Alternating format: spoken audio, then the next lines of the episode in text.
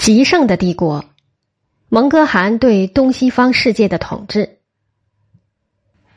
蒙哥是托雷长子，他出生时，萨满巫师观天象预言他后必大贵，因此取名蒙哥，意为长生。蒙哥汗甫一登位，就面临复杂局面。当蒙哥汗还在与参加护理台的诸王们宴饮欢庆的时候。窝阔台系的后裔失列门、脑呼和呼图黑等，就以前去参加朝会为名，率军向大沃尔朵进发，企图袭击蒙哥汗以及其他与会的诸王。蒙哥汗的英夫发现了他们的图谋，并及时报告了蒙哥汗。蒙哥汗派出序列兀、芒哥萨尔等人前去拦截，并将意图叛乱的人都带到了蒙哥汗处。经过拷问审讯之后，蒙哥汗将意图谋乱的部将全部处死，失列门、脑呼等宗王则被发配汉地从军。为进一步巩固汗位，蒙哥汗对于反对者们毫不留情的予以清除。针对贵由汗遗孀沃兀利海迷失试图策动窝阔台系诸宗王反叛之事，蒙哥汗毫不犹豫的下令将他投入河中溺毙。历史经验一再表明，每当新汗即位，都会对原来的旧势力进行重新洗牌，对异己的力量则予以严厉打击。蒙哥汗在铲除政敌、稳定政局之后，随即改更数政，整顿统治机构，以加强对蒙古本土以及各征服地区的统治。他任命芒哥萨尔担任大段事官，掌管全国具体事务。以贝鲁河为大弼都赤，掌宣发号令、朝觐贡献及内外文奏等事。大皇帝忽必烈则领治蒙古、汉地民户事务。这个皇帝的帝是弟弟的弟，兄弟的弟。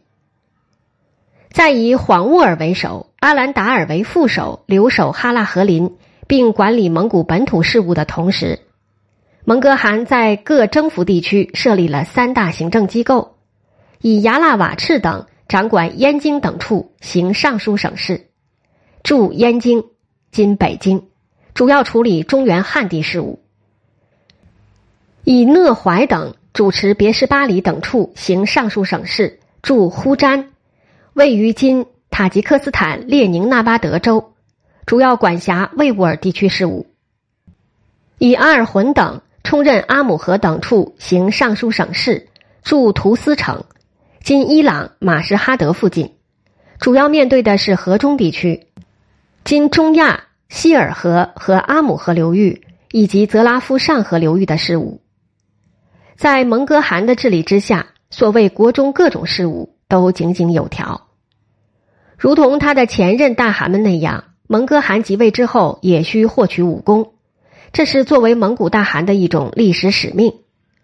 大蒙古国四出征伐的脚步不可能停顿下来，因为一旦征伐停止，蒙古游牧贵族获取物质财富的通道就会出现大的问题，进而影响到这个巨型的游牧政治集团的统一。蒙古新一轮的对外征服战争变得无法避免。一二五二年，蒙哥即位次年，派遣大皇帝忽必烈南征大理、云南地区，二皇帝序列兀。则西征西域诸国，命令托尔瓦撒里等出征印度，并且诏谕南宋荆襄地区的守将前来降附蒙古。忽必烈出征云南，一向被视为是蒙古灭南宋大战略中的关键一环。南宋人将这个行动视为是卧腹之谋。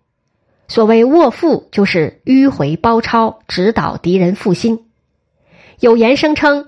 自从成吉思汗时代以来，蒙古军队就已逐步形成一种欲介入云南、图我南比的战略谋划。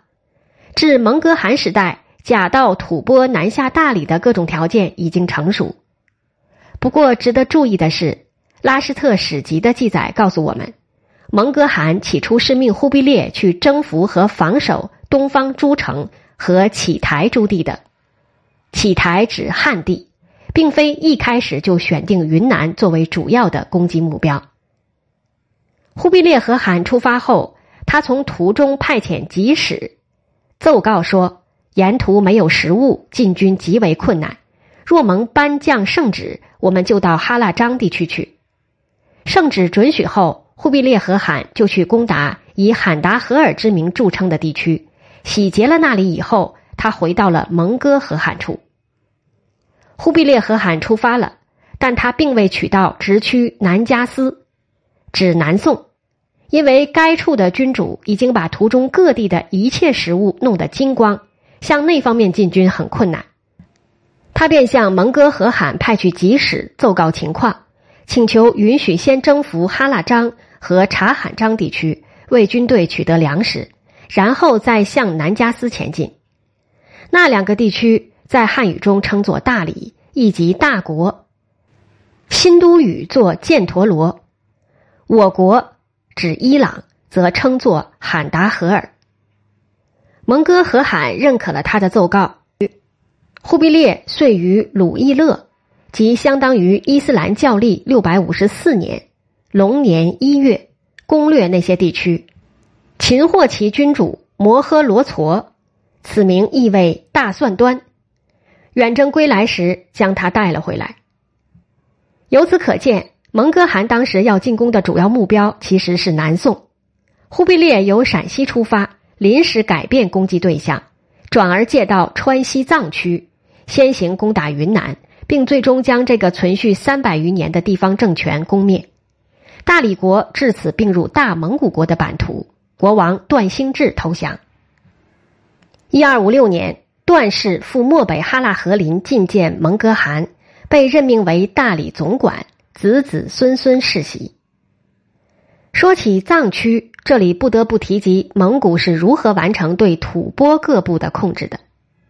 根据蒙古人自己的说法。一二零六年，铁木真宣布即大汗位的时候，蒙藏之间就已有了接触和联系。不过，这在藏文文献中找不到依据。清代蒙古人自己的作品《皇史》和《蒙古源流》记载，一二零六年，铁木真曾领兵征伐吐伯特的古鲁格多尔济汗，迫使古鲁格多尔济汗遣使进贡骆驼，以表臣服。不过，这种说法已被学者们否定。这很可能是将一二零七年铁木真第二次出征西夏的事情张冠李戴了。此后，蒙藏之间或许开始有接触了，但也只局限在川、甘、青等地的藏区边缘地带，记载也并不十分确切。蒙古真正开始经略藏地，应该要到十三世纪三十年代。一二三六年，窝阔台次子阔端。派兵着手经略吐蕃之地，降服甘南地区的几个藏族部落。一二四零年，阔端派出部将深入吐蕃本部地区，拉萨附近地区的热振寺受到严重冲击。当时在藏传佛教诸派中，尚未占据主导地位的萨斯迦派及萨迦派的法王萨斯迦班智达功歌兼藏，受到各派推举，他被寄予厚望。代表各派前去与蒙古人接触。一二四六年，他终于在凉州与阔端会面，商谈西藏归顺蒙古等事宜，并取得积极进展。阔端赐予萨斯迦派首领们以符节，赋予萨斯迦派管理藏地的权利。自此，萨迦派在藏地获得了主导的地位，开启了蒙藏关系的新局面。一二五零年。蒙哥和阔端又派军进入藏区，征讨未降服地区，最终完成了对吐蕃各部所属地区的全面掌控。一二五二年，蒙哥汗对吐蕃地区进行人口统计，并将所得人口分封给忽必烈、序列兀等黄金家族成员。序列兀出征西亚地区，被视为蒙古历史上的第三次西征。当时，蒙哥汗吩咐给序列兀的主要任务是打击里海南部的山老组织，具有恐怖主义性质，以消弭西亚伊斯玛因派的暗杀恐怖活动，保护蒙古商旅的往来，进而向阿拔斯哈里发帝国进军，迫使哈里发投降，并在征服阿拉伯帝国之后继续向西推进。蒙哥汗对临行前的序列兀训示道：“你要带着大军。”带着无数的战士通过土兰边地，今所谓图兰低地，指哈萨克斯坦西南部和乌兹别克斯坦、土库曼斯坦西北部的广袤低地，南临伊朗高原，北临图尔盖高原，东南临帕米尔高原，西抵里海东岸，近向伊朗地区。事无巨细都要遵守成吉思汗的习惯和法令，从阿姆至浑河到遥远的密西尔国及埃及。都要加以安抚，对顺从你的命令和禁令者要赐予恩惠礼物，而对于固执顽抗、桀骜不驯者，要把他们连同妻妾、全家老少和族人一起推倒在受暴力压制和屈辱的沙漠中，要摧毁从呼吸斯丹和呼罗珊起的各处堡寨。呼吸斯丹指今伊朗霍拉散省南部。扫荡了这些地方后，就准备好向伊拉克进军。自花剌子模算端残余扎兰丁于一二三一年被消灭后，此后的二十余年间，蒙古军队虽留驻在西亚地区进行征伐，但位于该地区的诸如穆腊夷国（又称伊斯玛英国，今伊朗北部地区）和鲍达。也就是巴格达的阿巴斯哈里发帝国等，并未被征服。一二五三年底，序列兀率领十万蒙古大军西征，将上帝之鞭挥向了西亚地区。一二五四年，序列兀驻军突厥斯坦地区。一二五五年秋，扎营萨马尔干。一二五六年初，渡过阿姆河。在渡过阿姆河后，蒙古大军几乎所向披靡。一二五六年六月，序列兀进抵穆腊夷国境内，至一二五七年初，该国被完全平定，盘踞当地的极端宗教势力遭受毁灭性打击。序列物此举客观上为维护西亚地区的和平秩序起到了积极的作用。一二五七年底，序列物又将兵锋直指报答的阿巴斯哈里发。序列物先对哈里发发出劝降警告。对于全世界和人类，从成吉思汗时代以弃于今，由于蒙古军队发生了些什么？由于长生天神的力量，花剌子模家族、塞尔柱家族、迭伊列木灭利、阿达毕等家族，这些家族的威武伟大的君主，他们全都辱没身份到何等地步？报答没有对这些家族中任何一个关上大门，那里有他们的京城。但我们拥有强大的力量，他们怎能躲开我们？我们过去曾劝告过你，现在再对你说：不要和我们敌对，不要以拳击剑，不要用泥巴去涂抹太阳，这只能自讨苦吃。如果你服从我们的命令，那就不要和我们敌对，国土、军队、臣民仍将留下给你。如果不听我们的劝告，想反抗我们，和我们敌对，那就部署军队，指定战场吧。因为我们现正停住着，进行准备和配备必须装备。一旦我动了怒，率领军队进向报答，那么尽管你躲到天上或地下，我要从天上把你抛下，把你像红毛般的从下往上抛起，把你的王国不留任何一人活下来，把你的城市国土付诸一炬。不过，哈里发忽视了序列物的警告，他轻蔑的认为年轻而无经验的序列物根本奈何不了他。一二五八年初，蒙古军队各异汇集报答城下，序列兀驻营于报答城东郊。二月初，报答城破，哈里发最终投降。然而，由于哈里发之前的拒不投降与强硬抵抗，报答城惨遭屠戮，哈里发本人则被处死。不过，为了表示对哈里发身份地位的一种尊重，序列兀命令对其处以不流血的死刑，将他放置进一个麻袋里，然后纵马践踏而死。这个曾经在中亚战场上与鼎盛时期的大唐王朝军队交锋，并将唐军击败的阿拔斯哈里发王朝的军队，此刻在蒙古军队面前显得如此脆弱不堪。这个在历史上存续长达五百余年的强大的阿拉伯帝国阿巴斯王朝，汉文史籍所称的黑衣大石至此覆灭。遵照蒙哥汗的训示，序列兀下一阶段要征服的目标是叙利亚和埃及。一二五九年九月，序列兀率领蒙古军队从阿哲尔拜占出发，今阿塞拜疆，进军叙利亚。一二六零年初，蒙古军队攻灭叙利亚地区的伊斯兰阿尤布王朝，同时遣军向小亚细亚地区挺进。紧接其后，序列兀军队直接对垒的将是埃及马姆鲁克王朝。然而，由于蒙哥汗去世的消息传来，序列兀征战的脚步不得不停顿下来。他将一支规模约万人的军队留驻在叙利亚之后，便率领主力大军东还。序列兀西征是对穆斯林世界的一种严重破坏，伊斯兰世界的两大文明中心巴格达和大马士革遭毁，伊斯兰世界的中心暂时转移到了埃及的马姆鲁克王朝。然而，对于东方基督教世界而言，序列物西征则意味着一种胜利，他在不经意之间为基督教徒们复了仇。序列物的母亲和妻子。是基督教聂斯托里教派的信徒，他在西亚地区所实行的政策明显是亲基督教的。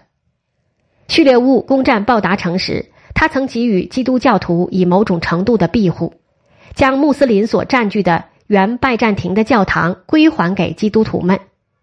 也正是由于这些原因，不久之后，序列兀及其所建立的伊利汗国曾一度与基督教世界组成为一方。与穆斯林世界展开新一轮的较量。蒙哥汗起初受命忽必烈总领漠南军国术士，镇守中原，并统兵专以攻宋。忽必烈在金莲川之地设立幕府，广揽人才，任用汉人儒士。针对中原地区混乱无治的状况，忽必烈设立行州安抚司、河南经略司、陕西宣抚司作为试点进行整治。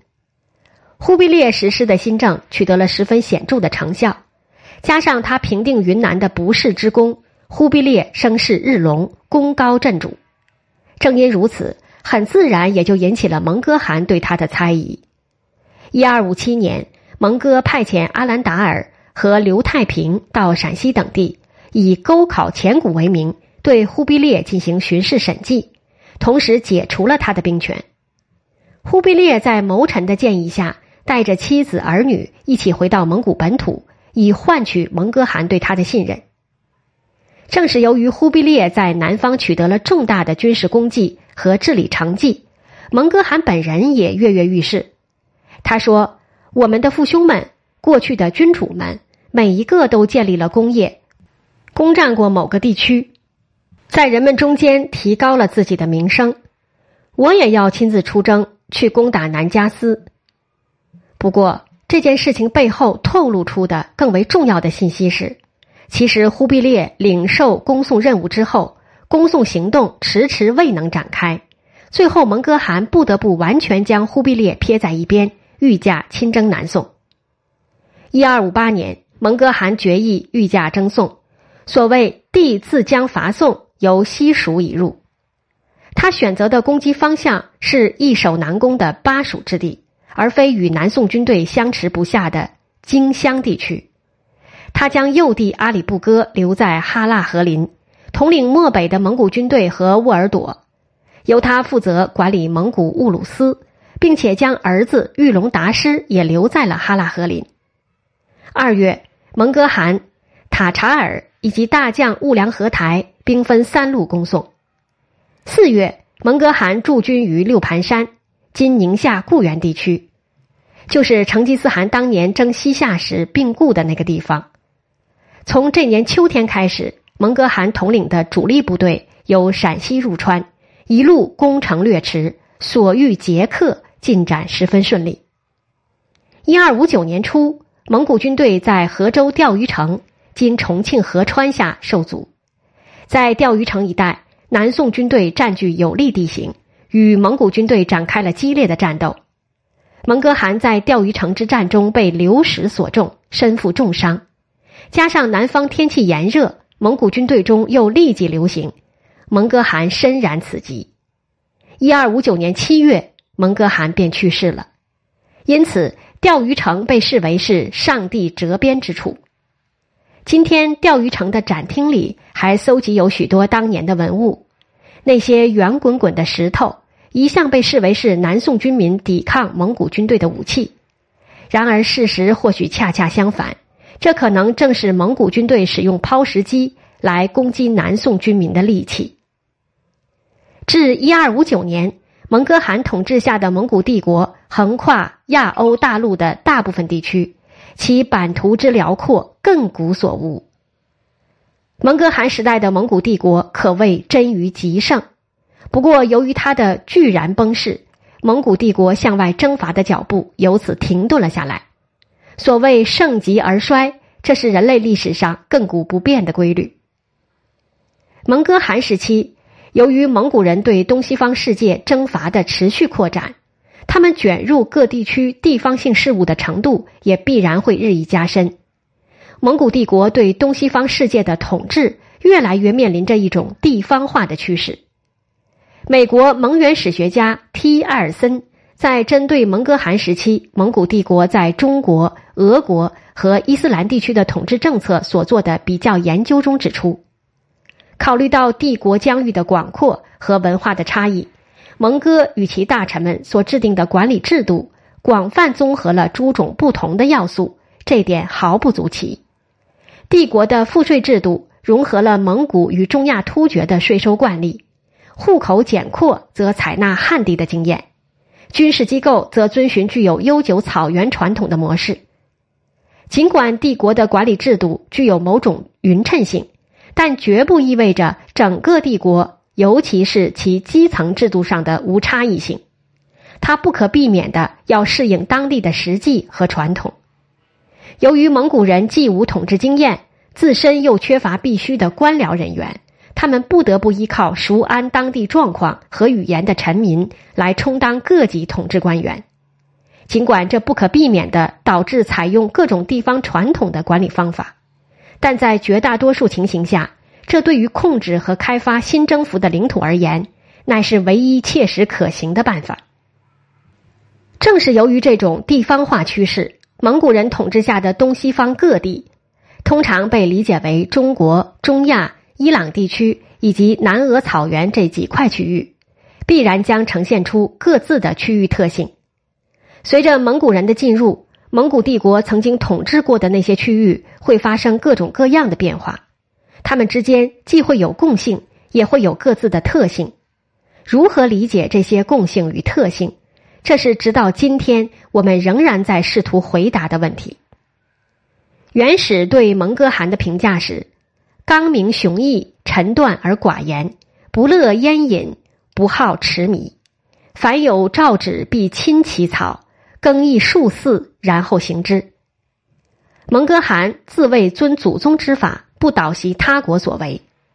由这些记载来看，蒙哥汗是个十分严肃而又严谨的人，这对于国家具体方针政策的推行是件好事。